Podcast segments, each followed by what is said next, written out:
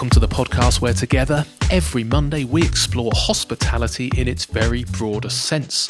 From culture and cooking, cocktails and coffee, nutrition and farming, politics and animal welfare, organic and sustainability, family and business, entrepreneurship, and much, much more. Come and learn with me, Mark Cribb, about where our food and our drink comes from, and the businesses and more importantly, the human beings that thrive on where we decide to spend our time and our money. Sign up to our weekly newsletter at humansofhospitality.co.uk and hit subscribe on your podcast player of choice. This week's episode, I am chatting to Jennifer Wood from Canton Tea, who is also the founder of the UK Tea Academy. Now, thank goodness, in the last 15 years, the way we drink coffee has gone through a revolution. From an instant brew in polystyrene cups to beans with known provenance, carefully selected and lovingly roasted. Could tea soon follow in coffee's footsteps? Yes, if this week's guest, Jennifer Wood, founder of Canton Tea, has anything to do with it. To build her business, Jennifer has travelled to remote mountainous regions like the wild, wide Yunnan, where tea bushes live to a thousand years and grow 40 feet high. The tea producers and masters she works with take the ritual of growing, harvesting, and aging the tea as seriously as leading vineyard owners do their prize wines. When you hear how much hard work and knowledge goes into each cup of Canton's artisanal tea, whether it's black, green, oolong, or the mind blowing pu'er, you'll understand why Jennifer thinks that even the most basic cuppa is worth much, much more than two pence a bag. Her enthusiasm is so infectious, you'll also want a Cantonista championing quality loose leaf tea in your neck of the woods. Bring on the tea revolution and enjoy this week's conversation. Jennifer Wood from Canton Tea, thank you so much for sparing the time to be on the podcast. Can you just explain where on planet Earth are we, please? Yes, well, we're tucked up in the, the bowels of a London building, not far from Tate Modern, but it's the headquarters of the UK Tea Academy. Yeah, and I feel like I've been transferred to the Orient because we've just spent the last 20 minutes tasting uh, a huge variety of tea. So even though I'd forgotten that I was uh, fundamentally buried in a basement in the centre of London, um, but thank you. We are going to go on a pretty uh, yeah wild ride of tea, I think. Good, I hope so. Looking forward to it. So um, your original, I'm going to go all over the place in this conversation, but your original exposure to good tea, I think, was back when you were working at the the body shop, and there was a little trigger for this. Can you just explain the story behind how you ended up drinking some incredible tea, almost without even knowing? Yes, yes. I mean, I did. It wasn't actually anything connected with the body shop. I happened to be working for Anita Roddick as a writer at the body shop, but my husband was involved in publishing, still is, and his great friend and mentor used to send over some, well, half a kilo, about 500 grams of this, this unusual looking leaf that was tea and came from the mountains of Taiwan. And it came from his family farm. And every season he would send it over to us and we would just enjoy it. We'd chuck it in a pot and we'd pour on water and we didn't think much about it. All we knew was that it was delicious and it was unlike any other tea, any conventional tea that we'd ever really tasted before. So when um, I went freelance with my writing, and it was a couple of years of working with fairly dull um, building societies and uh, various things, I really wanted to do something a little bit more and just thought, hmm, that tea we've been drinking for about 10 years, wouldn't it be great if we could just get that out there and expose the British public to this amazing tea. And so we started doing some research, spent time in China, um, found a, a, buying partner. But before we did that, we actually just phoned up Professor Lim, the, the fellow I was talking about, and said, We've had this great idea. We're going to start a little, um, you know, a little website, little company. We're going to import your tea straight over and get it out there. How about it? You know, is, is that yeah, possible? Yeah, send us more quickly. Yes, yeah. yes, exactly. And um, you know, first question, you know, how much do you reckon? What's you know the tea we've been drinking? How much is it? And you know, a slight pause, and he said, "Wow, you know, the tea that you have been drinking, that I have been sending you, would cost approximately $3,000 a kilo from the garden because it's a, um, you know, it's very special tea reserved. It's made in very small amounts, made special bushes from a special area, made by a very famous tea master. And we only give it to our very close friends and family and government ministers. So when we we thought, oh, well, okay. Had he been waiting 10 years for you to ask that question? He'd just he's going, at some point they're going to ask me how good this tea is. He's just been sending it. He must have well, been he at assumed, he, time, exactly, know, he, he assumed we had a better appreciation of such a thing.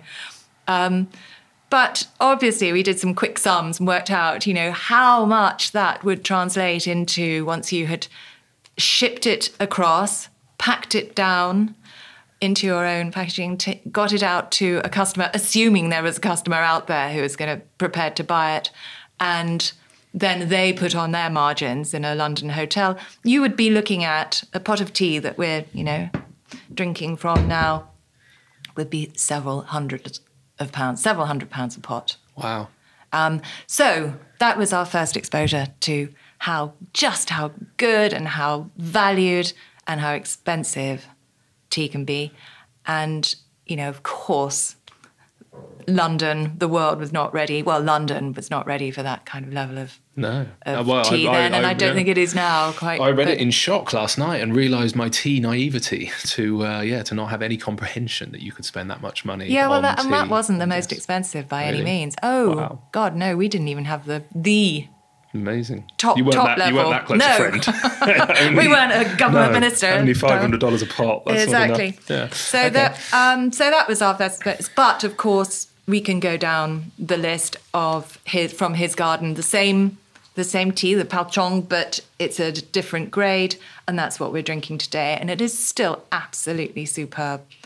Um, and then we went and explored in in China, and we found a buying partner out there who we still work with today, and she buys direct from you know multi generation. She's been her family in the business. For Yeah. about So you had that conversation. You found out that there was a whole world of tea out there that you didn't know. Was Mm. the next stage going off and doing some research? Did you hop on a plane and go out there? You- Yes, you- you- yeah.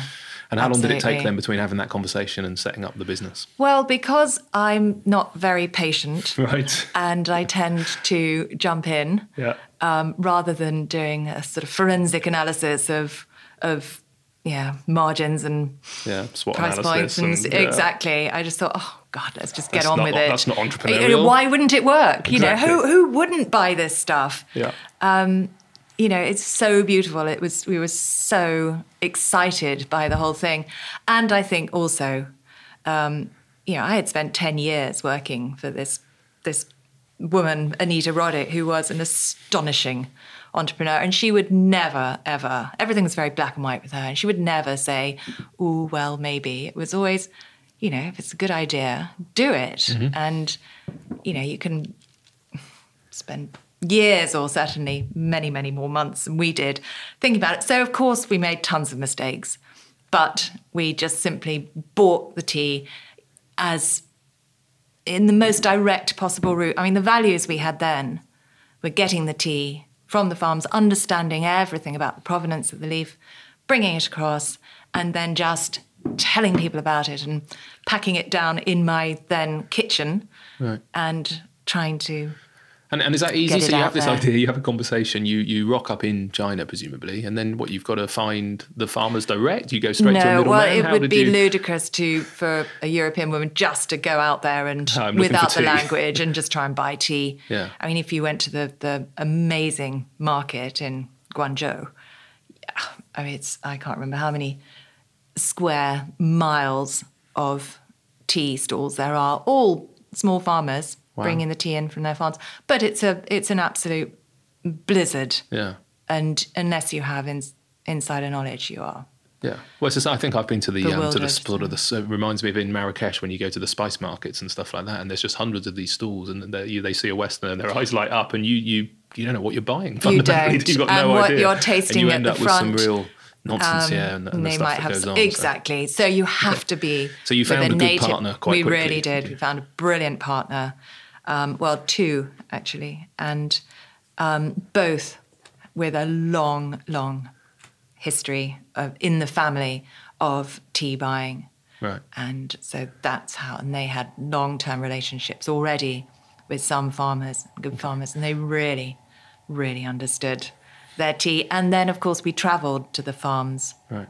So quite early on, your objectives was to understand the uh, the history of the tea and the region and the ethos behind the tea and all that kind of stuff. So you went you went deep quite quickly. You didn't just go out there and go, hey, you know, looking for some nice tea to send to England. What, what was the motivation to? I to think the that far? motivation was to, as you say, do a sort of deep dive into it. We didn't want, you know, a hundred teas to sell um, at any cost. We wanted to just do a few. So we started with half half a dozen teas, and we just want to know all about them, where they came from, you know, how they were made, how to get the best out of the leaf, and um, how to really people move people away from you know, what is essentially a sort of crappy tea bag. Dust- dusty bag, Yeah. dusty bag of leaves. Yeah. we'll definitely come back to that. So, just to bring to bring to life this kind of, I don't know. Let's just take one tea. So, for example, the the pu'er tea. You've got some stories around that, around kind of eight, eighth generation farmers. And can you just tell me a little bit as as that as an example of one tea and the history and where it has to come from and some of the some of the sort of uh, the nuances, I suppose, of what makes a pu'er tea. Yes, yeah. Well, a, a pu'er tea is one that many people never even even heard of. You have your categories of tea: white, green, yellow, which is pretty unusual as well, um, oolong, black, and pu'er. And the category depends mostly on the level of oxidation, the processing. Um, the pu'er tea is very different because they call it a post fermented tea. It's a compressed tea. It gets better and better as it ages, generally, as long as it's been made well and it's been stored correctly. A pu'er tea has to come from Yunnan, southwest China. It has to come from the broadleaf varietal of tea plant, the Camellia sinensis assamica, and it has to be sun dried. And that is an authentic pu'er tea um, the way that it's it's it's made. It's similar to a, a green tea, um, but all the enzymes are not killed in the leaf with heat, so it carries on developing. This sort of microbial action goes on within after it's been compressed between sort of granite blocks into different shapes. So you can have a cake shape, um, or a brick, or even a mushroom, or all sorts of different shapes. But then it's wrapped in paper, and it must be paper, um, so that it can still be exposed, it can still breathe, it can still develop.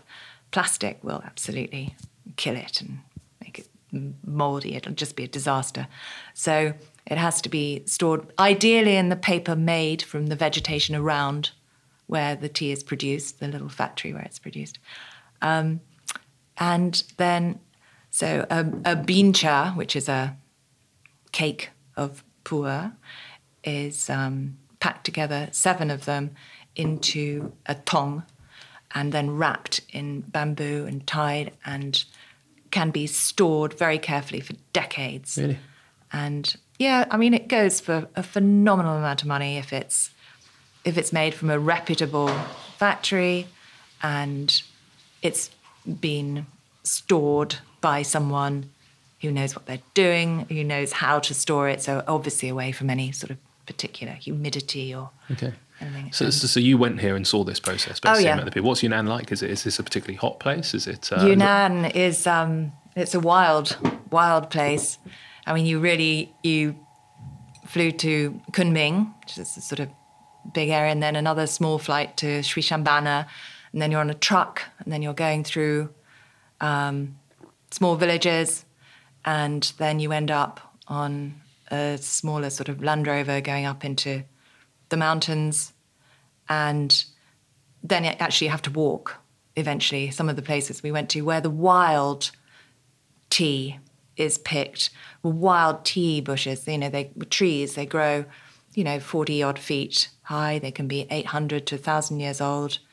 They um, are allowed to be the government allows the native people there in this case it was the Dai people, they're allowed to, it's not so much that they own the land, but they own the right to pick, the, look after the trees and, and pick the leaves. So it, I, in my head, I'm imagining not so much as a farm, but just a, a natural a kind of area where these trees grow, basically. Absolutely, it's the wild. It's the, it's the it's the the mountains, and these trees are growing wild in amongst the other, you know, well, some bamboo and obviously a, a ton of native flora and Right. This is very different to where our little bag of tea in the cupboard that costs a penny comes from. I'm presuming. It couldn't couldn't be further. Couldn't be further Yeah, away. I'm guessing that doesn't And all these- come from on foot. This no, very very little comes from. And these these guys they use ladders. They're dressed in their most you know their their regular costume, which is still incredible embroidered paste, um, waistcoats, really beautiful, brightly coloured, and very little of this is um, produced. And we were traveling with our buyer and a tea maker who's a sort of traveling tea maker, tea master. He goes around and he buys the leaf and he takes it back to his place and produces the pu'er himself from these amazing leaves. So, you know, they're, they're pretty special. That's that's impressive. So who and who are they making that for? This is for the, the domestic local yeah. market. Not so well the Or- domestic market, yes, and he's got an amazing reputation now, so he sells his pu'er for a lot of money. And, and some of these guys are presumably just drinking it in the, in the village where it's picked. But is it is it predominantly for the wealthier part of society? Is this is this this has got a value? Even It there? You, I suppose you mentioned about the fact that it ends up in government or whatever. But there's, Yes. a, there's a multi-tiered level, I guess, of where. Very much so. goes. I mean, what's fascinating about tea is if it isn't given, you know, if it isn't made well, then it has very little value. If it's not, for instance, um, in Myanmar recently, there's a project going on through a friend of mine, and um, she's been out there, and the tea was growing all around the village. Um, they were also mining, open mining um, gems. Um, there were women and children up to their necks in sort of filthy water, just sort of, you know, trying to find the odd nugget. And it was all, uh, you know, it's a complete house. And the tea, they'd just pick, you know, leave it around for a bit, chuck some water on it and drink it. Had no value whatsoever. What they're doing now, this is a really lovely project. They're now actually gone out making, picking the tea the right time of year, making it really beautifully, and producing some fantastic black tea, which we're shortly Going to be buying. That's good. And you were telling me earlier that, that to know when the leaves are ready to pick, there's uh, there's a little was it a um, bug? What was it? What was A it? How- tea how do you- jassid. Yeah, Oh, can that's from a tea. that? Yeah, this is one we've got in front of us now. It's Oriental Beauty. And that again is from Taiwan. And it's an oolong tea. Okay, So, remind me what's a oolong tea? A oolong tea is in between a black tea and a green tea. So it's semi oxidized. A green tea is not oxidized at all. The leaf is picked and heated quickly after picking, either in China, generally in a hot, dry wok, to kill, they call it kill green, kill green, which is to kill the enzymes in the leaf to prevent any further oxidation and a black tea is fully oxidized. So it's rolled and tumbled, and the cells are broken down to release the enzymes to begin the oxidation process until it's all very sort of dark, malty, and it's it's withered and rested and dried and rolled and rested again, and finally um, heated to make it stable. So an oolong is between a black and a green. Okay. You can have a heavily oxidized oolong, so it's close to a black tea, or a lightly oxidized oolong, much, much closer to green tea. Right, which is what we're drinking at the moment, and there are This- uh, half a dozen very different colours, from extremely pale to extremely to dark. Which, which is is that related to the oxidization? Is Absolutely, the, it the more is. oxidized, the darker the tea. Exactly, basically. yes, Okay. generally that's the case. And the Oriental Beauty is the one, it's from, from Taiwan in the mountains of Wenshan. And this leaf is um, the, the, the tea bushes, when they are ready to be harvested, the farmer knows because a little tea jassid comes out and nibbles the edges of the leaf. So that's the time. The tea bush knows it's under attack, that releases some kind of enzyme which lends a different characteristic to the eventual liquor. Um, and also, where the tea jassid has nibbled the edges of the leaf, that begins the oxidation process as well, because of course it's damaged the cells. And Right. And, and is that knowledge, is that thousands of years, hundreds of years old? How long has that process been going on? Well, the Taiwanese obviously came over from China, the, so less um, less than some of the more ancient Right. teas that we have. So Okay. Amazing what nature does. It's similar to the frost in the UK, I think. I didn't really realise until I started learning about farming and growing veggies, but certain things happen, you know, post the, the last frost. I think maybe it's Jerusalem artichokes and it's kind of six weeks. I'm going to be bombarded by feedback going, no, that's nonsense. But the concept that something happens in the soil after the first frost and it changes the, uh, the reaction of the vegetables, they obviously put up some sort of defence mechanism and it's six weeks after that, then they're ready to pick, basically. And I just love that nature gives us those little gifts, basically, and changes stuff. It's, uh, Yeah. it's amazing.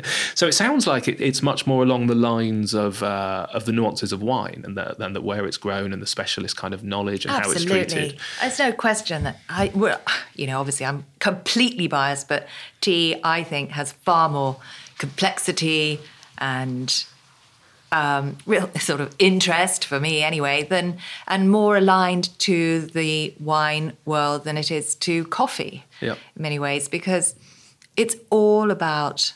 Um, there are so many varietals of tea now. You know, you have originally, of course, in a, the broader sense, you had Camellia sinensis. Sinensis is a native Chinese tea bush, and the Camellia sinensis is native Indian tea bush. And from there, there are thousands and thousands of different varietals now, and it's the the they've adapted to obviously the terroir, uh, the the the area that is best, and they've also been crossbred to make them more bug resistant or to make them more, you know, grow better at higher altitude or um, whatever the reason. Or the silver needle that we're also drinking.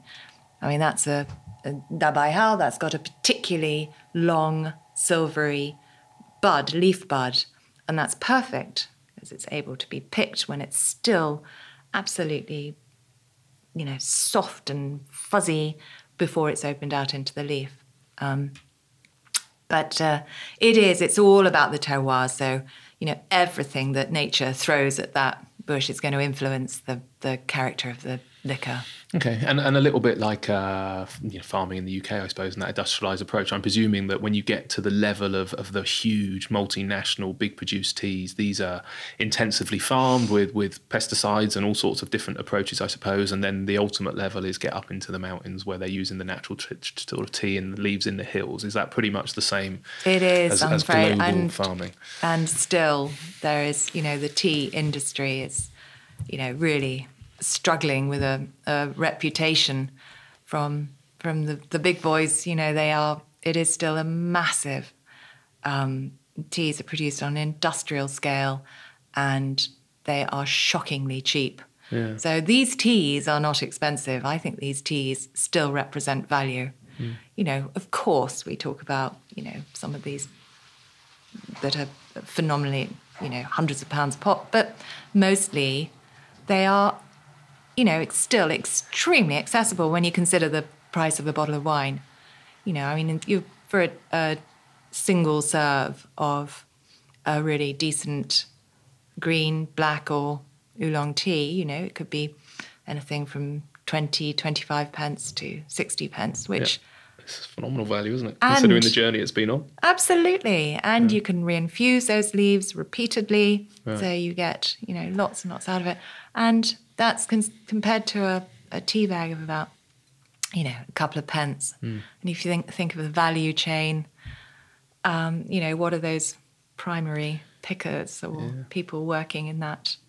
Feels like we should be on the cusp of a change then. Hopefully, this this uh, informative chat will help that because we've seen it in coffee. We were all drinking instant coffee out of polystyrene cups for donkey's years, weren't we? And then 10, 15 years ago, all of a sudden, we started to learn Right. that there was decent coffee available in the world. And, and then we went through a period of maybe you know, mass-produced, albeit slightly better coffee, and then we got to fair trade. And certainly now in the specialist coffee market, it's much more about um, you know better than fair trade. It's about knowing the farms that it's come from. It's about organic um, coffee being grown without using too much water. It's about the living standards of the people that are kind of growing that. Uh, do, do you feel like we're on the cusp of a similar journey in tea? Oh, absolutely. I really do. I mean, we, you know, I think compared to where we were 11 years ago, you know, we were still in the wilderness absolutely. I mean, the struggle it was to get people to take any of this in in the F and B world. And now the landscape is completely different, and it's driven by consumers. You know, they are demanding more. They're going into, you know, even the cafes. They're getting a decent coffee, a really beautiful coffee. Understand the provenance, understand, you know, the fanaticism that has mm-hmm. gone into getting those those beans and creating a good coffee at the end of it. And there are an awful lot of tea drinkers out there who are still is. demanding. Well, we are we The are still same. the renowned, and, and the irony that we're renowned as a nation obsessed by tea and the cuppa, and uh, yet we've been drinking, Yeah. you know, comparative garbage for all of these years. How have, how have we ended up being known as the greatest tea drinkers in the world, apart Well, from I the think the- Chinese, but drinking, Well, I mean, the really think, consider stuff. that the, the Chinese have been actually cultivating tea for 4,000 years, over 4,000 years, you know, not just drinking it, but really cultivating it. Um, and then, of course, historically, the, you know, the, the, the British Empire owning or, or controlling tracts of India um, started the tea industry, the tea estates there, because, you know, they were fed up with um, or Victoria fed up with um, all the coffers of England, the silver, going out to buy tea and silk and spices and porcelain, and all the ships were being, you know, pirated or wrecked, and um, so the silver was going out there to buy this stuff, and there was a massive trade deficit. You know, the Chinese wanted nothing in return except the silver, so that's when the shift changed, changed, and uh, that's when they bought the tea seeds from China and started actually growing them up in Darjeeling. That's where they really took off. Um, so that's why Darjeeling is a very different tea in India. Down in the Assam, around the Brahmaputra River, they're growing the native Indian tea bush, the Camellia sinensis assamica, which is flushing all year round. It's growing all year round and it's producing these you know, strong, dark flavored teas. And up in Darjeeling, it's much lighter, brighter. It's a high grown tea from the Chinese chat, the Chinese tea bushes, Right. which were still there 200 years on, brought from those tea seeds. Wow. and Yeah, I hadn't really made the link between the sort of uh, the colony. I suppose it makes sense. Yeah, bring it out of out of China and into a colonized country, and then you've got direct access to it. Absolutely. And then, of course, they could grow. They could grow their own tea, send it back, and they could also um, grow opium. And uh, East India Company, um, was evil empire in those days, um, and they were growing opium and dumping that on the uh, coastal region of China. You know, trading that, even though it was completely So we took- we took their tea and sent them opium. Exactly right. Hence the opium wars and Right. It's a history. It's a history lesson as well. there, oh my God, there is, I mean, there is so much influence of tea on almost every aspect of life, actually, on history, on, um, you know, the sort of ship design, you know, trying to get the ships faster to bring the teas back, the, the tea clippers, making them much heavier on the sail because they would race back on the same, they would leave China on the same tide and they would arrive in London about an hour apart, incredibly after sort of 90 Wow. days sailing. But the first one back would get the prize and the better money. Wow, amazing. Yeah, that's great, isn't it? Okay, so in um, thank you for now at least understand that that, that tea is uh, is awesome. Um, you've got another range, I think, in, in your tea where you say it's it's Canton limited edition, and you say this is where you give way to whimsy and extreme desire. Can you just give an example of what's what's the? I think that's a quote from your website. Yes, what's it the is. difference? What's the difference between It those is two? because, um, you know, as we all know, in this sector, we have to at some point hit a certain price point. Right. You know, there's there is a limit to what people will pay generally for, um, you know, a core range of black, green, oolong, um, white tea. So we make sure that we get the very best that we can at that level, but we also there are so many beautiful teas that we taste, are exposed to, we know about, we've visited, and we just have to bring them in. We have to, we have to have them. And it also you know, you don't have to have your whole menu with extraordinary, um, you know, astonishing and quite expensive teas. You can just have one or two, which will completely lift your menu, give your s- team something really exciting to talk about to your customers.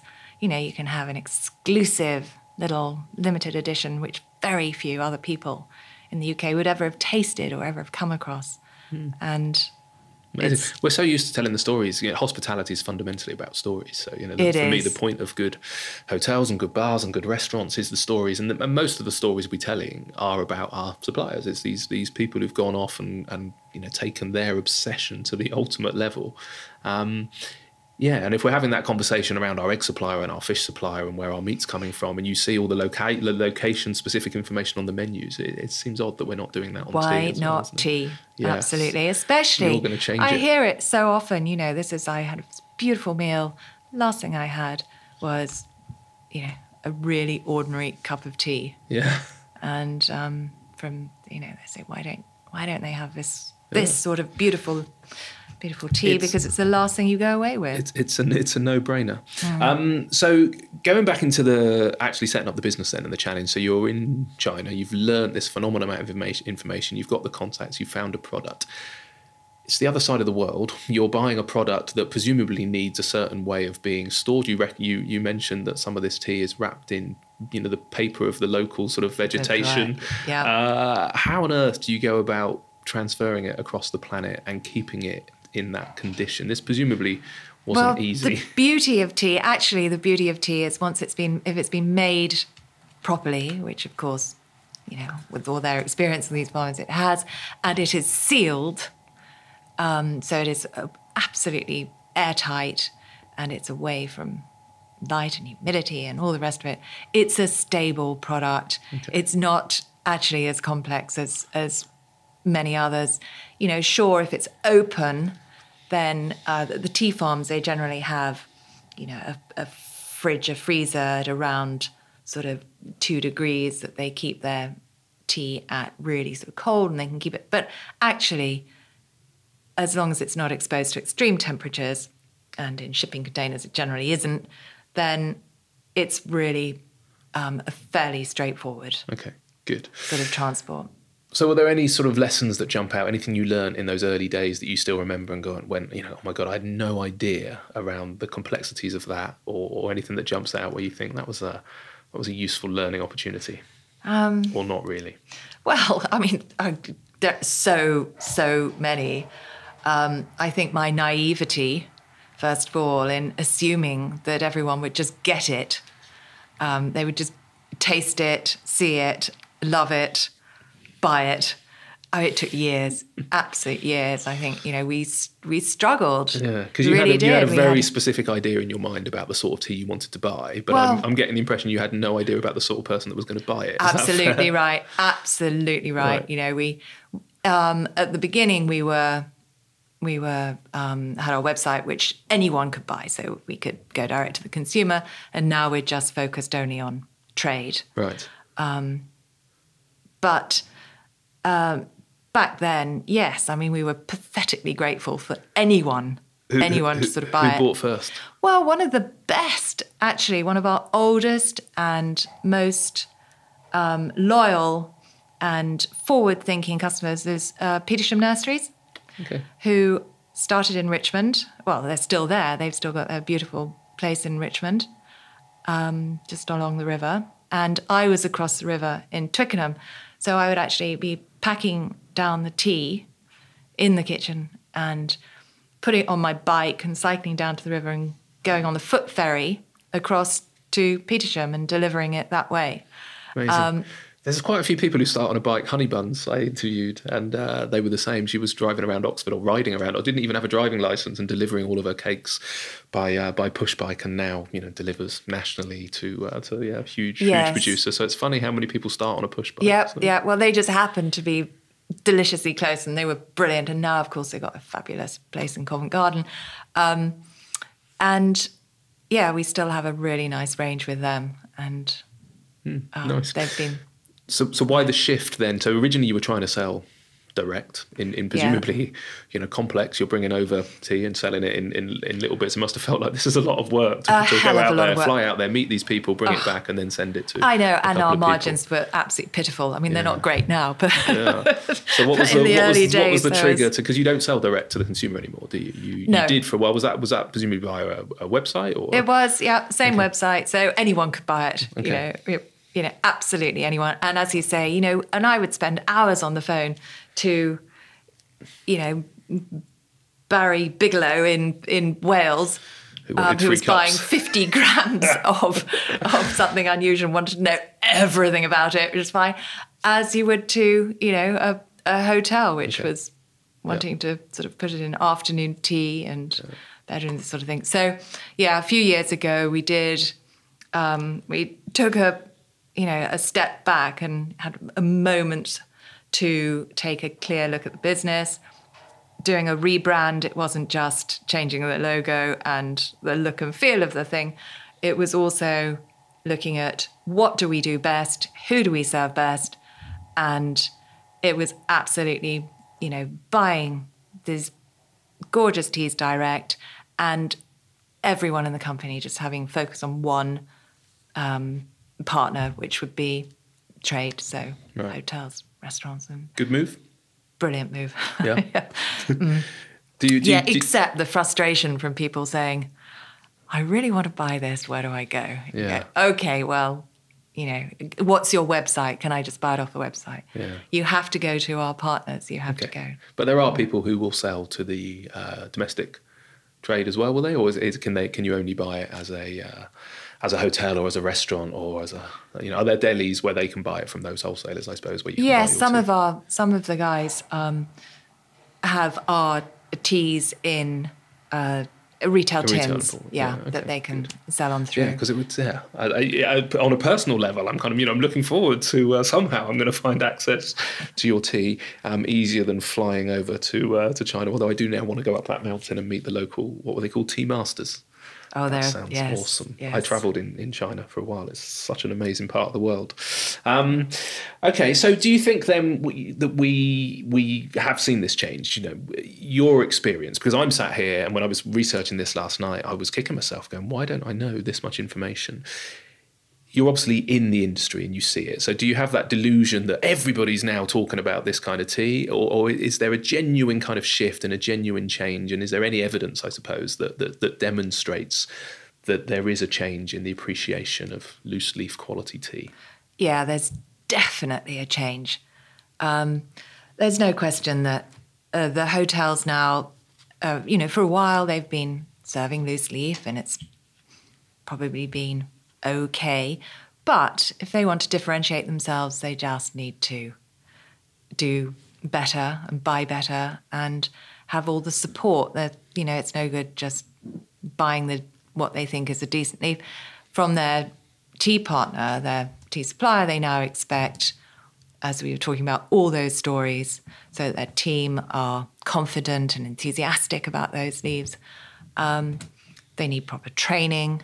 So, you know, Canton never just dumps the leaves on a on a business. We actually make sure that we're in there because no matter how much love, care, skill has gone into producing the leaf, if you just pour boiling water on a really sensitive Japanese leaf, for instance, Japanese green tea, it's going to taste bitter, astringent, oversteeped, and it'll be ruined. Hmm. So they have to understand how to brew the teas correctly.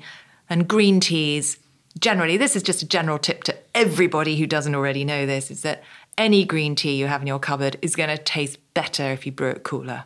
Really? Yeah, absolutely no question. Even your your dusty bag from your supermarket green tea, that will be a lot better if you don't pour boiling water on it because at super high temperature you're dissolving all the astringent compounds in the leaf.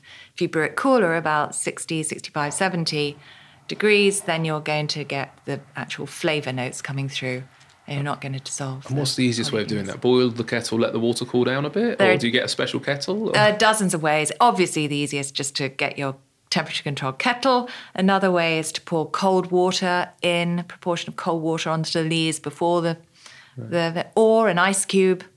Pop an ice cube in there before you put on your boiling water. Um, or you allow, if you're a very different person, personality to me. You just boil a kettle and sit and wait for it to cool, right. but that's agony. Yeah. yeah. Well, I have one of those uh, special taps that permanently, you know, in my kitchen that permanently the, pumps out the right. Quooker kind of yeah, yes, taps that, yes. which I think is a fantastic invention. Um, but now I'm feeling bad because yeah, I'd have well, to. Can, I'd, ice cubes a good idea. Chuck absolutely, a, pop a couple of ice cubes in because yeah. it comes out extremely hot from those taps. It does, yeah. Yeah. It's like a magic. I don't know how it works, but, uh, but I love it. okay. And, and therefore, there is a willingness then that people are happy to pay basically for a premium product. And does that.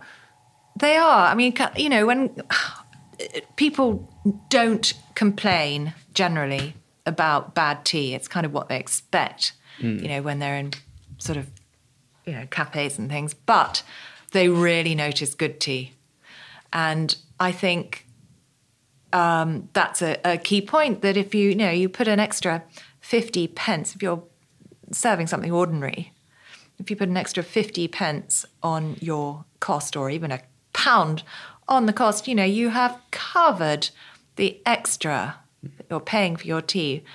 You know, you're making better margins and you're serving something you can be actually stand behind and be proud of. Um, yeah, it's the same as wine, I guess, isn't it? Is it a certain level, sub four euros or four pounds now, pretty much parity. I think it's pretty much all uh, tax and transport and the packaging and and you know very very little is actually on the wine, but go up to six pounds and all of a sudden the farmers are two hundred percent more money because the rest of those kind of fixed right. costs have been covered, I suppose. So yes, I presume it's the same. Does the, does the does the money ripple back then to the actual tea maker and the tea provider oh, and the tea master? Do- it certainly does in these instances because yeah. it's it's such a short um, chain. Yeah, okay. Yeah, it's it's direct. Yeah, we yeah. buy direct. We've never really gone down. Um, we were certified organic for a long time, but that just threw into question.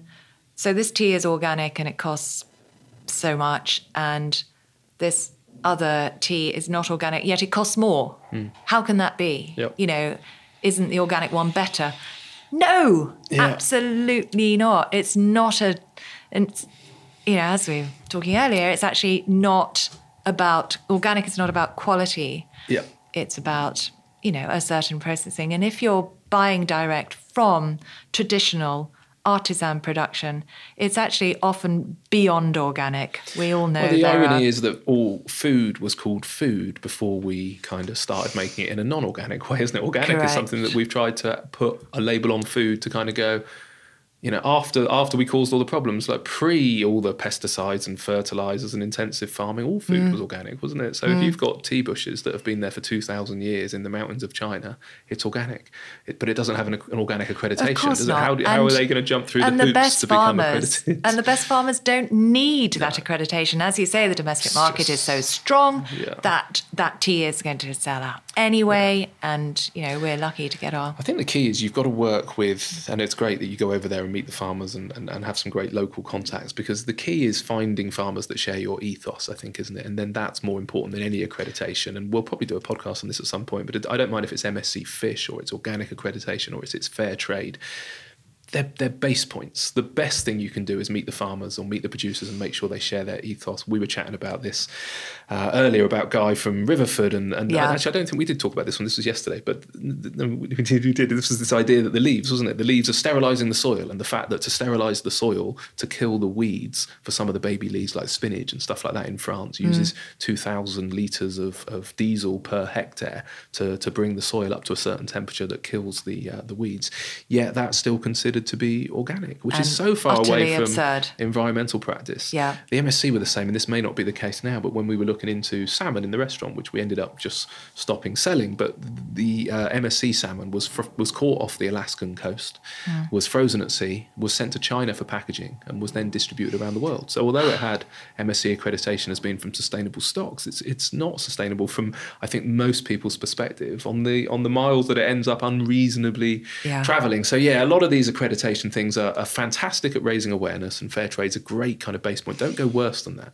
but we can always do better. The best fish, I think, for, is caught from the day boats, the little day boats that cannot overfish by definition because they go out from your local port Yeah. and they come back six hours later and they've got limited capacity. So yeah, people just need to to, to check more. But I've gone off on a on a slightly ranty tangent. When you're over there in China though, and you see this, so what what to them is just uh, you know a way of life, and they've always drunk this this tea. It's is their preparation process? They presumably follow this. They have water at the right temperature. Am I am I right in thinking that there's Well- kind of tea festivals and that this is part of the local culture? Can you just explain what yeah, tea sure, means in when, China? absolutely. But the sort of ceremonial um, uh, thing with tea is in China is uh, when you're at the farms, which is where I spent more time rather than, you know, rather sort of fancy. Rather than in the palaces and the Uh, politicians. sadly, yes, Yeah. yes. Well, not sadly at all, but you know, they are actually. It's almost like they're destruction testing their their leaves. You know, the farmers sit there, often with a sort of fag in their mouth, Yeah. um,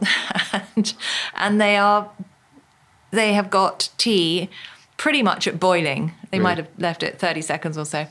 And um, they make it in a very, very different way to the way that even I have here. I mean, I've used quite a lot of leaf and they're small pots, but their gongfu style of tea making is with a very small pot and very tiny cups and a lot of leaf. And they do many, many, many infusions, several, you know, five, six infusions of the same leaf.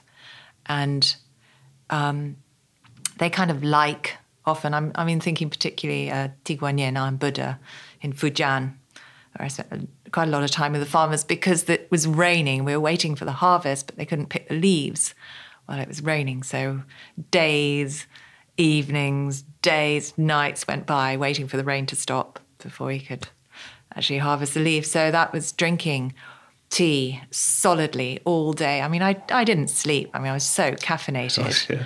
Um, had a couple of hours, but didn't matter because starting again, more caffeine. So I didn't really notice the lack of sleep. But the way that they make the tea is just uh, completely different. And they kind of like to draw out as much of the, the, the tea and the stringency and the, you know, the caffeine as, as possible. Whereas there is no tea that I would put boiling water on, even a black tea. Just leave it little bit and then pour it on because I never put milk in any tea. So, um, you know, even in English breakfast, our Canton English breakfast, I drink light and it's bright and it's beautiful. It has no astringency whatsoever. If you let it brew a little bit longer, then of course you can add milk. And there's actually a tea that I wanted to um, taste today in 1843. It's called Canton 1843. There's a really sweet story around that. It's um, it's our alternative English breakfast tea, Right. and it's made entirely from Chinese leaf because in 1843 there's a guy called Richard Davies who's a Scottish guy actually who was a tea merchant living in New York. So he had his tea company in New York and he created a new blend and it was entirely from Chinese teas because at that time tea wasn't produced commercially in India. So it was um, it would have been Chinese teas, and it was uh, dark and black teas, um, and he called it English breakfast. And this English breakfast, he told all the New Yorkers this is what they were drinking back in the UK, and um, it obviously you know took off and became this incredibly popular tea, and everyone started mimicking it. But when we um, found out about this story and the origin of English breakfast tea, the beauty is that his company was called Canton Tea. when we started our company, Canton called it Canton Tea, we didn't realize then Really? there had been a predecessor and he had invented the English breakfast. So as a Scottish guy in Yeah, New amazing. Made the English breakfast tea from Chinese leaf. And what we have done is recreate. We've gone back into the research and we've recreated as close to the original English breakfast tea as possible. So it's using a bit of keemun leaf, um, which is a dark, you know, lovely, slightly smoky um, Chinese tea, and some da hong pao, which is a dark oolong. It's um, called one of the sort of rock oolongs Okay. and some Yunnan black, so a lovely black tea from Yunnan. And that combination is sensational. Really? So he knew his stuff, this Richard Davison. It wasn't just he wasn't. Uh, I think he was just lucky. Just- they only had to- good tea coming over in those days. right? Yeah, he wasn't just trying to black. This is this is what they're all drinking, but um, He but was, it, yeah, but he was just amazing. a marketing genius. Yeah, amazing. That's Mm. really good, isn't it? Well, we'll definitely, uh, definitely try it. Um, apart from the kind of you know the, the costs and the culture and uh, and this education process around the tea we've talked about. Um, there has been a huge growth in the last few years around sort of herbal teas and fruit teas and all that kind of Yeah, stuff. Yeah, not teas, but Not herbal. teas. so Yeah. what's your yeah what's your perspective on that sector and what what it's doing? Okay, well, again, you know, I think fantastic. Anything that elevates whatever we're consuming Yeah. is just great. The disappointing thing about these herbals and these fruit so-called teas, but obviously, if it hasn't got Camellia sinensis in, it is not a tea. You say obviously, most people Obviously. obviously if it hasn't got what sorry. the leaf that from the tea bush, the Camellia sinensis. So if it's mint, chamomile, Okay. berry teas, they are herbals, Should be a not tea. tisanes, whatever they are, but they're not Okay. true teas. In the same way that, that soy and almond and oats aren't necessarily milks Milk, if you're exactly a dairy farmer. right. So, yeah. Gotcha. So I know, uh, yeah, it's it's. I, I fall into it as well, but um, you know, if you're going to be pedantic, then it's not tea. However, back to the question, yeah, I think it's really great if they are improved Right. upon, and I mean, I have to say that most berry and hibiscus teas, um, most of those fruit teas, they smell promising. Open them up, and they've got the sort of volatile oils come off, and you think, mm, yeah, this is going to taste good. Pour on the boiling water, which is okay because it hasn't got the it's not a tea. camellia sense. Exactly, you're not going to draw out all, all the astringent notes, um, and it generally delivers very little on the flavour. It's usually a bit flat and often sort of muddy and disappointing. So what we did is treat. Um, you know, we have herbals, of course, and fruit teas, and we do exactly the same with those. We look at the best possible thing we can do with them to improve the quality. So our berry and hibiscus, as far as we know, you know, I hesitate to say we're the only, but we might well be people who we use from the fruit oils in our berry and hibiscus tea. And you'd think that would be expected because it's natural flavorings. I mean, here's another area. Natural flavorings can come from bark or mushroom, can be rendered through a laboratory and made to taste like a strawberry. And that is a natural flavoring in your strawberry and blackcurrant tea. But it doesn't taste that good. And Okay, so it's a natural flavouring, but it's not natural to what it's supposed to taste not of. at all. It's just from a natural source at Okay. some point. Right. So a piece of But- old wood that, that, that right. just happens to. And so na- when you see natural flavouring written on all the packets, Okay, interesting. it is not. So our berry and hibiscus has from the fruit oils, from you know blackcurrant, strawberry, raspberry, and it is the fruit oil, and it delivers on the taste. You can smell it and you can taste it, and it's got wild Spanish licorice in as well, which is the root, and it's Wow. gorgeous. And these are lovely, slippery sort of um, flavour, mouthfeel. Yeah, okay. Um, so, you know, fine, fantastic. They're, you know, people are funny about caffeine, although I think caffeine's actually quite a good thing um, in moderation. Um, and that's the other another great thing about tea and the difference between tea and coffee is because tea has this magic ingredient, this L-theanine. The caffeine gives you the the hit and raises your levels of yeah, sort of concentration. and, yes, uh, all that sort of thing. But yeah, oh, the the L-theanine, um, it does it has a completely different effect on the body, and it acts as a sort of sedative almost. So it acts against the caffeine, which is why, and it's absorbed through the gut and into the bloodstream up to the brain much more slowly, and it counters the effects of the caffeine, which is why with tea you can um, stay alert and focused, but you don't have that same jittery hit Right, as you would get with coffee. as you get from coffee because coffee doesn't have the L-theanine compound, and that is this incredible thing There's a little in nugget tea. of wisdom there. So if we want to be yeah, more, more of a, the, the caffeine hit is uh, yeah is, It's is there. longer and more useful basically. Absolutely, especially if you're studying, you know, Mm. and you want to stay awake or for whatever reason. Okay. I, I can't. good. I don't drink. I love coffee. Sorry, no, um, but I can't drink coffee after um, one, half one in the afternoon, something like that. Or Me I'm neither. awake. Is it? Would it be the same with tea? Or does well, that? it um, oh god, it depends. I mean, you know, I used to ask questions in the early days. I still ask questions about tea because God, there's so much to learn. But I, uh, I used to answer almost every question with an "it depends." I mean, it the levels of caffeine depend entirely on which tea you're drinking and how you brew it. If you brew it hot, you're going to extract more caffeine.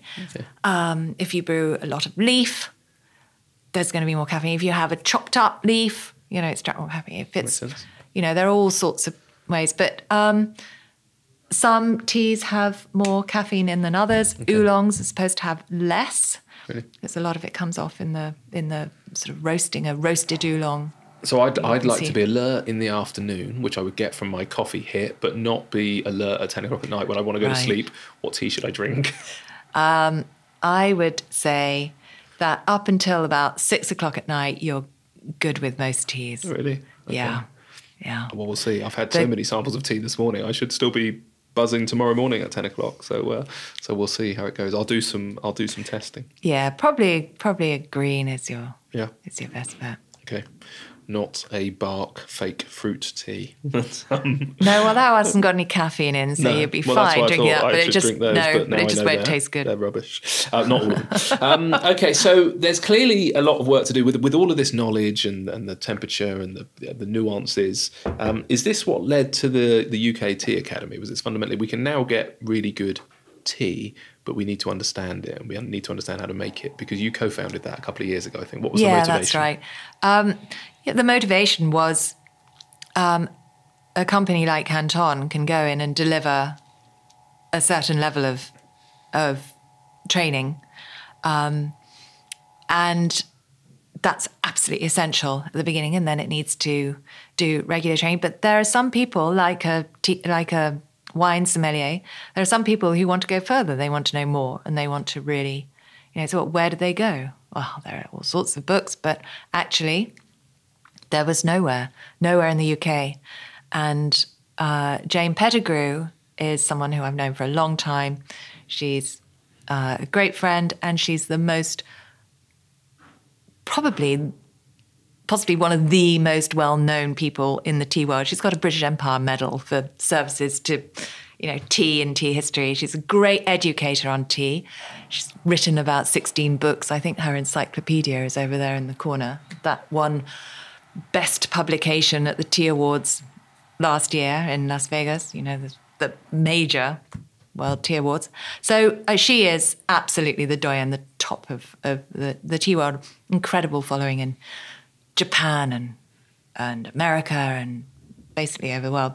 And she has been running courses um, by herself for a long time. And I approached her and said, why are you why don't you have a team around you? Why don't you have um, you know a, basically a structure around you so that you can write courses deliver the teaching and have other people as well helping to do the teaching and take this to a different level. And happily she agreed. She's written all the courses and been running them for a few years. We're now in this this permanent classroom space in southwark. And it is aimed primarily at people who are starting businesses in the tea world or who are already working in um, F&B and this is a little area that is you know they can really get some differentiation by knowing a great deal more about tea. And is this so? What sort of thing would they be learning then? Is this similar to the sort of WSET kind of Yes. wine sommelier? Yes, training? it is. What, what there's It like a, is. is there a one day course, a three week course? There's a, the first course is a tea champion course, which is two days, very intense. You sit here and you taste. You think we've tasted a lot of teas today? Oh my god! Over those two days, I think they taste something like forty-eight Wow. different teas, and they learn all about uh, where they come from, how they're made. Um, they do, you know, even blind tastings. At the end, they have a little exam and they become a tea champion after two days. And then the next level up is tea sommelier, and it's a four day course, possibly maybe made a five day course because there is so much in it that um, doing the exam at the end of that is pretty overwhelming. So it's again, and I. Many, you know, 80, 90, 100 teas. I'm not sure quite how many Right. that Wow. tasted in that, but the the brewing team are absolutely constantly it's brewing, and there is just so much to learn about because there are so many different regions that produce tea, of Yeah. course, and they're all the teas are made in different ways, and um, have an entirely different history and entirely different varietal, and so the cultivation and the processing and Yeah, I'm, I'm thinking that you know that while we're in central London, you can't walk more than 100 meters without without seeing a coffee shop. And that you know I've worked with our coffee suppliers for years, and the amount of work you know they don't want any barista serving a naff cup of their coffee, so they put a huge amount of work in. Mm. You know, and they've got all these training centres with you know a dozen kind of espresso machines, and, and people are trained for days. It, it feels like a feels like that's going to be a busy tea academy because if you're going to apply the same approach, you know, you, you clearly and, and now me wants to be able to walk into probably the same place. I want to be able to go in and then one day I want to have an uh, espresso or a mocha, but the next day I might just want to have some sort of beautiful tea. It feels like you've got a lot of work to do, haven't you? There There's are a lot of work thousands to and do. thousands of people because you presumably want to be able to walk into any one of these places and get a decent cup of proper tea. yeah, that'd be nice. And But it's really a, we're, hard, a, we're a long way from that. You really are, aren't you? Yeah, yeah. to be really busy. Yeah, and I think it's people understanding the value of tea training as well. I mean, uh, F, uh, Fortnum Mason has they send all their staff through. They've done a great job, Really? and really sort of respect the need to understand, you know, um, the leaf they're selling. And some of the big hotels really good as well sending people through and making sure that, you know, especially for that afternoon tea, it's not just all about the food and the the, the cakes. It really is a fundamental part of that afternoon tea is delivering a beautiful tea and understanding all about it mm. and having a great range. And they will then, of course, be able to go back and, and help choose, help decide what teas they have on that range. Mm. And of course, there's tea pairing now, which is so popular and essential. And there's so many other things to do with tea. I mean, we've just done a very conventional thing today with, you know, drinking it as we have with lovely, you know, liquor from water poured on the leaf. But what I haven't done is made you a cocktail with, you know, beautiful infused gin from, you know, these amazing leaves or many other uh, cocktails are really guys Yeah, getting off. Or, sense. of course, there's, um, you know, cold infusions and sparkling teas and Yeah. kombucha Wow. and all these things that are going on with tea now because it's got these amazing, you know, antioxidants going on and all the sort of health benefits that people claim. Not Yeah. us necessarily. You know, Yeah. we do the science. Yeah, we, facts only. We No- do the no- facts only. Yeah. Yeah. Yeah. No, no nonsense. When you say about tea pairing, you mean beyond a slice of Victoria sponge, do you? It's not. It's not just tea and cake. What are you pairing it with? You're not pairing it with a spaghetti bolognese or something. You certainly can be. Really? Yeah. Well, cert- I mean, certainly there are things that work well with, you know, with with salmon or with, um, you know, duck. Or I mean, that's another thing. Actually, cooking with tea is a really, really Yeah. Okay. um, yeah. big deal. Yeah.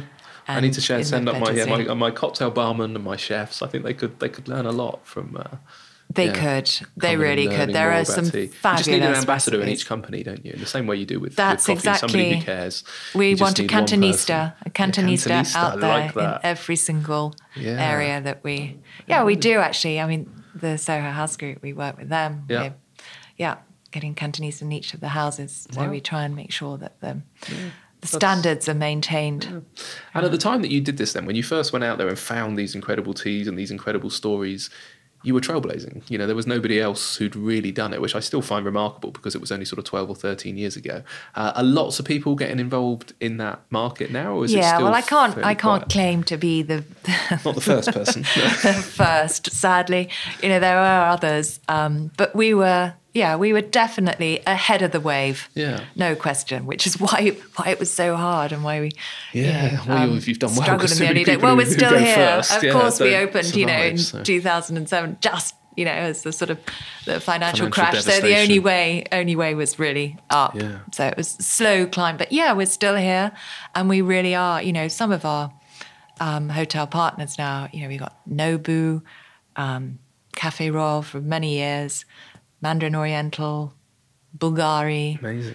um, hotel, uh, the Standard. We just started with them. Okay, yeah. And so yeah, we got fantastic customers now, Amazing. partners, Yeah. because you know they really are. Yeah, they understand what we do. and- I'm excited. So what's what's next? Where's Canton going to go next? What's your plans? Uh, all we want to do is just what we do, keep doing what we do well, and do more of it. Just spread the word. Absolutely. Feels like it should be a, uh, you know, a, a mission for the country base, isn't it? To change Yes. our, you know, we're here we are. Yeah, like I said before, the irony of our reputation as the greatest tea drinkers on the planet. Yeah, well, And you're gonna you're gonna rescue us from what we've been drinking for the last hundred years or so. Yeah, yeah. Well, I mean, your question, I think, was about are there other people doing it? Yeah. Yes, there are. And that's great too. Mm. That's, you know, opening up doors, pushing boundaries, making people recognize that they can't just get away with, you know, I hesitate to mention any names of the companies, but we all know who they are, you know, the sort of very ordinary stuff that's still out there. You know, you just can't sell that if you're any self respecting business that's doing good coffee and Yeah. good food. No, You you're know, absolutely right. You Yeah. really um, Are they can't get away noticing the shift and the change? And we've noticed it certainly with um, craft beers and with craft gins and all this Yeah. kind of stuff that the big producers have gone and looked and gone, oh my goodness, there's a resurgence here of the sort of the proper stuff. Yes. And they almost say, accuse them of jumping on the bandwagon because nobody has um, has kind of uh, copyrighted the term boutique in hotels or craft in beer or in gin and stuff. Are they? Are they pretending now? Are they using some of the words or some of the imagery, and are they starting to notice a, a, a change? Definitely, definitely they are because there is a decline in conventional black traditional tea sales. Right. And those those tea bags, that's going down. Younger people are not drinking that stuff anymore. Okay. And there is a massive surge in this this better whole leaf speciality tea. And are any of them actually, you know, changing and doing decent tea, or are they all just pretending? No. really, straight. Well, Because- I mean, it, it you know, it's it's all a it's all about scale, isn't it? Yeah, I mean, you can't go in, you can't expect to do thousands of tons of this kind of tea if you have to, you know, go up a ladder, shovel it in a out. mountain in northern. you yeah, can't China. be a big conglomerate and actually um, still, yeah. You know, get the same sort of level of, of quality. It's Okay. just not possible. Sometimes a useful stepping stone, though. I, I'm sort of always anti the big brands. I think there's room for both, but I just get annoyed by their complete dominance of a sector. But it's been quite interesting chatting to um, Joel from Bad Hand Coffee or Rupert from Conker Gin and actually saying, you know, sometimes, uh, and, and Barefaced Brewery were the same, that it can be a useful stepping stone. So some of the brewers I spoke to actually, the first place they tried an interesting beer, ironically, was in Wetherspoons. And, th- and they happened to have a, you know, some sort of slightly quirkier IPA and it started them on a trajectory where they started to brew their own. Right. Some people might go to a, a Costa's or a Starbucks and have a coffee and then go, okay, well, I'm a level up from my little cup of instant in a polystyrene Mm. cup. Where do I go from here? So maybe if the big guys start alluding to decency a little bit more, it'll be a stepping stone into. No, I'm shaking my head. I mean, it it's are. certainly, it's I was trying to give you the deluded optimist uh, perspective. No, it didn't come from that direction. I don't think it's going that direction. I think it's going to be us, you know, smaller, fanatical Yeah. guys who are, are going to sort of push the boundaries that way. I hope so. So uh, now, out of everything you do, and I'm sure it's very different from the uh, the early days when you're trying to work out, you know, who am I going to buy from? Who's my client? Am I selling direct? Am I on a website? Which part of your your job now, your day to day role, gives you the most kind of reward? Which bit's the most exciting? Oh, I still think it's actually just tasting with people who really don't expect the amazing uh, characteristics that coming out from different teas. And they taste that and just go, wow, I had no idea there was so much to tea. I had no idea it could taste so different. I had no idea it could taste so good. I mean, that still is really fun. I mean, I do these um, rare and wild tea tastings still with with some of our partners and their customers and it's just really fun seeing the enthusiasm from people afterwards saying that is astonishing i had no idea and there are still so many people out there who just have no idea what this what this tea world has to offer, what these incredible leaves hmm. can yield. know, and it's so much fun. You know, you can you can really drink. You can find a tea to drink with any anything you're eating, any time of day, and you know if you fundamentally like the taste of tea, then you've just got the most exciting world of discovery ahead of you. You're right. You you, you epitomise the reason that um, I set up this podcast, which is the, the, the human beings behind. You know, I say hospitality, and by that I don't. I mean hospitality in your in your own kitchen and lounge. It's just kind of open the drawers, break bread, drink tea, drink wine, and stuff like that. But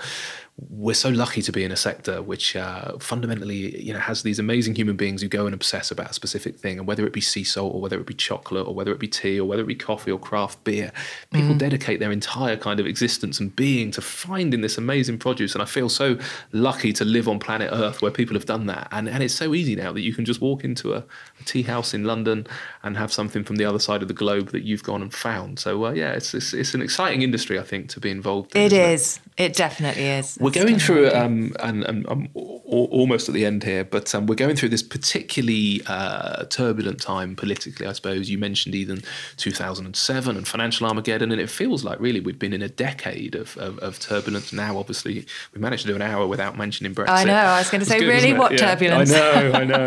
um, but would you say, is there anything that the government could do to support, um, you know, your sector uh, that they should be doing better and helping with? Whether that's business in general or whether that's specifically around tea. Because in hospitality, you know, things like VAT come up where the hotel industry has kind of looked at it. We've got online traveling agencies about, you know, kind of telling porky pies with uh, and, and taking over people's, you know, we type in a particular hotel name and their name comes up. Um, you've got the ability to kind of move stuff around the world and how easy it is. So there may be that there's nothing, but is there anything you've come across in your sector where you go, man, the government made that harder than it should be? By the look in your eyes, no. well, uh, interesting. There's no VAT on tea. Right. And that's a sort of historic really That's thing. Yeah. Uh, there is a point of retail to the consumer, but not at point of right. Presumably. Uh, exactly. Yeah. So, um, okay. yeah. And certainly there are extremely stringent rules on um, MRLs, maximum res- residue levels, which is all about things. But you know what? That's that's fine. That's a good. thing. That is a good thing. Right. And um, that's another thing about knowing, absolutely knowing where your stuff comes from, where your tea comes from, because the domestic market in China, if it if the tea is grown just for the domestic market, then the MRLs are much much higher, mm. and for America, the maximum residue level. So that's all the as we're talking about, you know, the pesticides and the, the chemicals that they can apply to the leaf. Wow. Um, and for America, they're um, much lower than allowed in China. But in Europe, if we're still in Europe, um, the levels are much lower and much more stringent. And so as we ship our, so we have to know that primarily the, the teas are grown in a way that is going to come under those MRLs. Right. Um, and we don't just leave it to chance. Of course, we have it tested. We right. have it tested there. We have it batch tested because if we're if we if any of our teas um, go above that and are tested by the port authorities and found to be um, uh, to fail the test, then that entire shipment is destroyed, and we not only have to pay for destruction and storage, which might be weeks before destruction, but also we lose our entire stock. So we have to be fanatically careful mm. about where this comes from.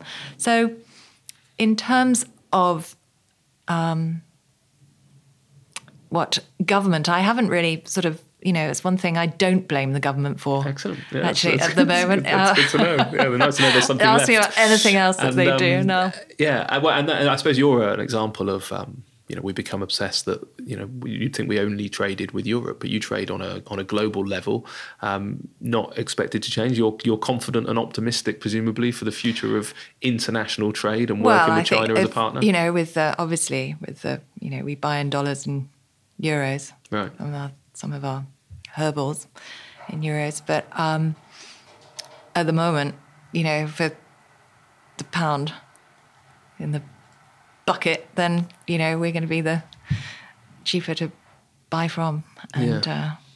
uh, oh, God knows what's going to happen. I mean, it's already had a fairly sort of um, hefty effect on um, our Ability to purchase, presumably. yeah, uh, yeah, exchange on the rates, cost yeah. of tea. I mean, it's it's it's significantly more, and it's impacted heavily on the business as it has on every other business buying Absolutely. outside Yeah, UK. yeah. And um, we haven't passed that on to our customers yet. Yeah. and we'll, you know, in a competitive market, you know, would struggle ever to sort of do you, pass um, on the whole. Are you bringing tea over constantly, or do you get a couple of deliveries a year? How how how regular is the supply chain? It well, it's better than it used to be. Obviously, with greater volume, it's you know we have a sort of six month stock, and it's, it comes over sort of fairly regularly. But ship it over Yeah. How long does it take? really, oh, it can be anything from you know four to six to eight weeks. Right. Okay. Nice. Got to cope with those fluctuations in demand. But all businesses are uh, challenging, I think, and uh, yeah, all markets on a global level on planet Earth that we live in. But congratulations on what you've created. I think it's fascinating. I now feel uh, so much better informed. My poor, long-suffering wife when I rock up home tonight again and say, "Here's another thing that I've learned today, darling," and uh, all the all the rubbish tea is going to be chucked out, and Good. we'll only yes. be drinking. Well, co- oh, you can good tea. compost it all, of course. Of course we can. Except for those paper tea bags, which yeah, have plastic in. they're the So, plastic ones. yeah. That's in the news today. Uh, you're right. I've got into and uh, yeah, with my organic box delivery, and now I've started growing my own food in the garden. It's a dangerous thing to go and learn too much about a subject, um, Mm. but this has been fascinating. So, good luck. Where should people go if they want to find out more, and if they want to follow Canton Tea, and uh, yeah, see your continued adventures? Where's the best place to go? Okay, well, I think um, obviously there are all the the social media stuff, the usual things that um, my team very good at doing, not me, um, and our website. If you are um, interested in learning more, then you can go onto our webs- website and contact us, and you can see most of what we do. You can't actually get into the the guts of our range and our prices unless you um, get an account. An account is terribly easy. um, but if you want to actually learn more about tea as well, then I could not recommend the UK Tea Academy more because it really is the most fantastic resource for um, just expanding that level of knowledge and people are so enthusiastic about it. They just they come out of it buzzing. I mean literally there is obviously a lot of caffeine but they are just so enthralled by what they have learned. And fascinated mostly what we hear is i never knew how much i didn't know about tea you know that's that's what they say yeah. all the time I'm sure. I was the same just doing the research last night and reading it. Um, what's your website address? Do you know? cantontea.com Nice, easy one. And Perfect. And Perfect. ukteaacademy.com. Perfect. I will put uh, some links through to those as well on the website. So humansofhospitality.co.uk. Go there, type T into the uh, into the little search engine at any point, and it will bring up your episode, and we'll put some links in there. But uh, thank you again for sparing the time, and even more for um, yeah sparing so many cups of tea. Oh, Appreciate it. Great pleasure. Thank you very much.